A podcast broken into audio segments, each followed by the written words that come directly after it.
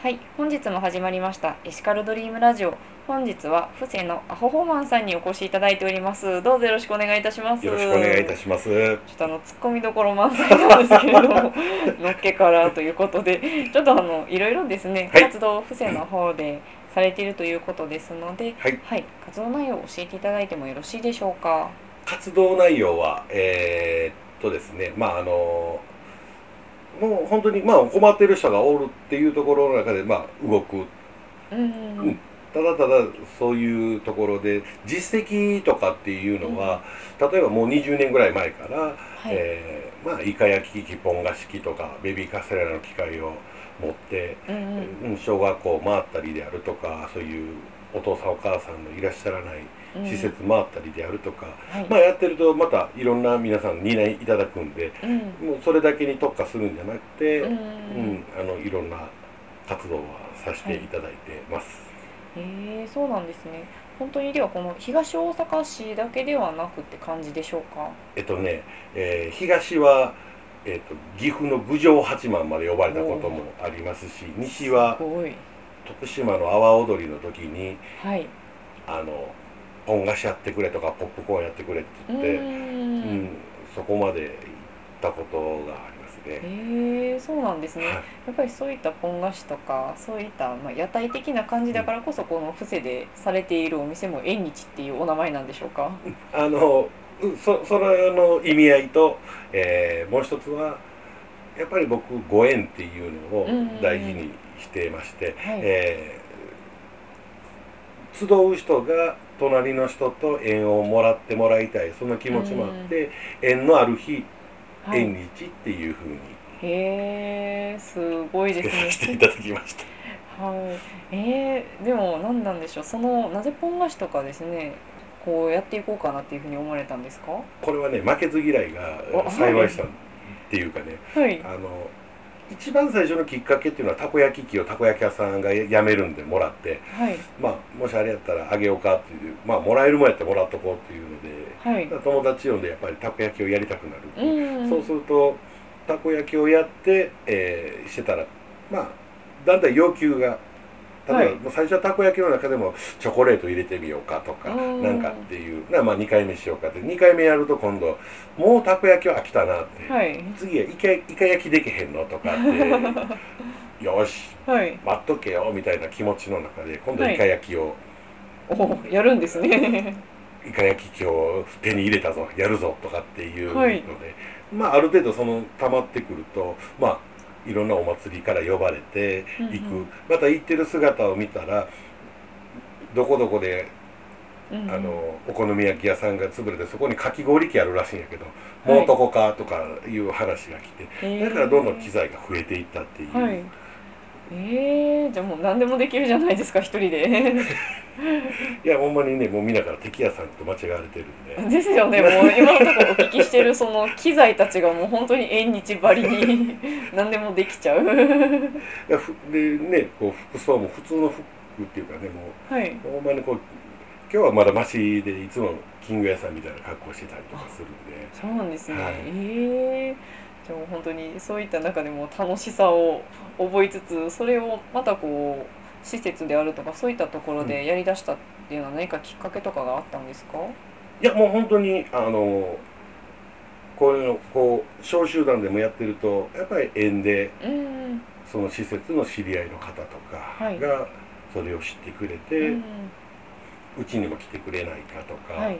うん、今も結構こう介護のところからの話が。うんただね、まあ、喉を詰めたい詰めたらあかんっていうのであ綿菓子にしてくれへんかとか、まあ、うん。綿菓子機もあるんで、はい。うん、じゃあ綿菓子機で行こうかっていう話をしてたりとか、へえすごいですね。いろいろと面白い活動を。あの名前はすごくなんでしょう。アホホマンっていや言って僕ね ここはアホアホとかでよく、まあ、ブ昔ブログでやってた時もその名前つけてたんやけど、やっぱアホじゃないとね、うんまっとうな頭を持ってるとなかなか、はそういうのってできないかなっていうのがあるんで まあアホになろうっていう、はい。もうそんな気持ちで、へなるほど。そうやって動いていくとまたあれですね。人のご縁もいや本当にねご縁で本当に僕助けられてるうん。ところがあるんで、はいだからこそ情報発信をどんどんしいろんな人と出会いながらすることによって自分だけじゃ実現できないこととかが実現できたりであるとか、うん。うんそういうことをどんどん世の中、まあ、特に若い人に知ってもらって、今ねなかなか人とこうはい。会話するとかコミュニケーションを取るっていうのが、うん。若い人は少なくなってるんですけどはい。取ればその先にある何かこう違う景色が見れるよっていうのをどんどん伝えていきたいなと思います。はい。だからこそなんでしょうその感じて動くだから感動するっていうふうにエシカルな部分書いていただいてるんですけれども、うん。やっぱりそういった思いがあるからでしょうか？うん、まああの本当に動かなければ今言ったようにその先の景色を見ることができない、うん。でも一回例えばまあ山登りうんしんどいけれども山を登ったそのご来光を見たその景色であるとか達成感っていうものを感じることによって、うん次また何かあった時には登ろうとかうんっていう一歩ができるけれども、はい。登ら登らずして、えーねあの山だけ見てああしんどいからやめとこうって言ったらなかなか景色は見れないし、うん。いつまでたっても一歩を踏み出すことができない、うん。だからまあ一歩踏み出すには一回動いて感じてもらったらいいかなっていうふうな、まあ、メッセージを届けていきたいみたいな思ってます。うん。はい。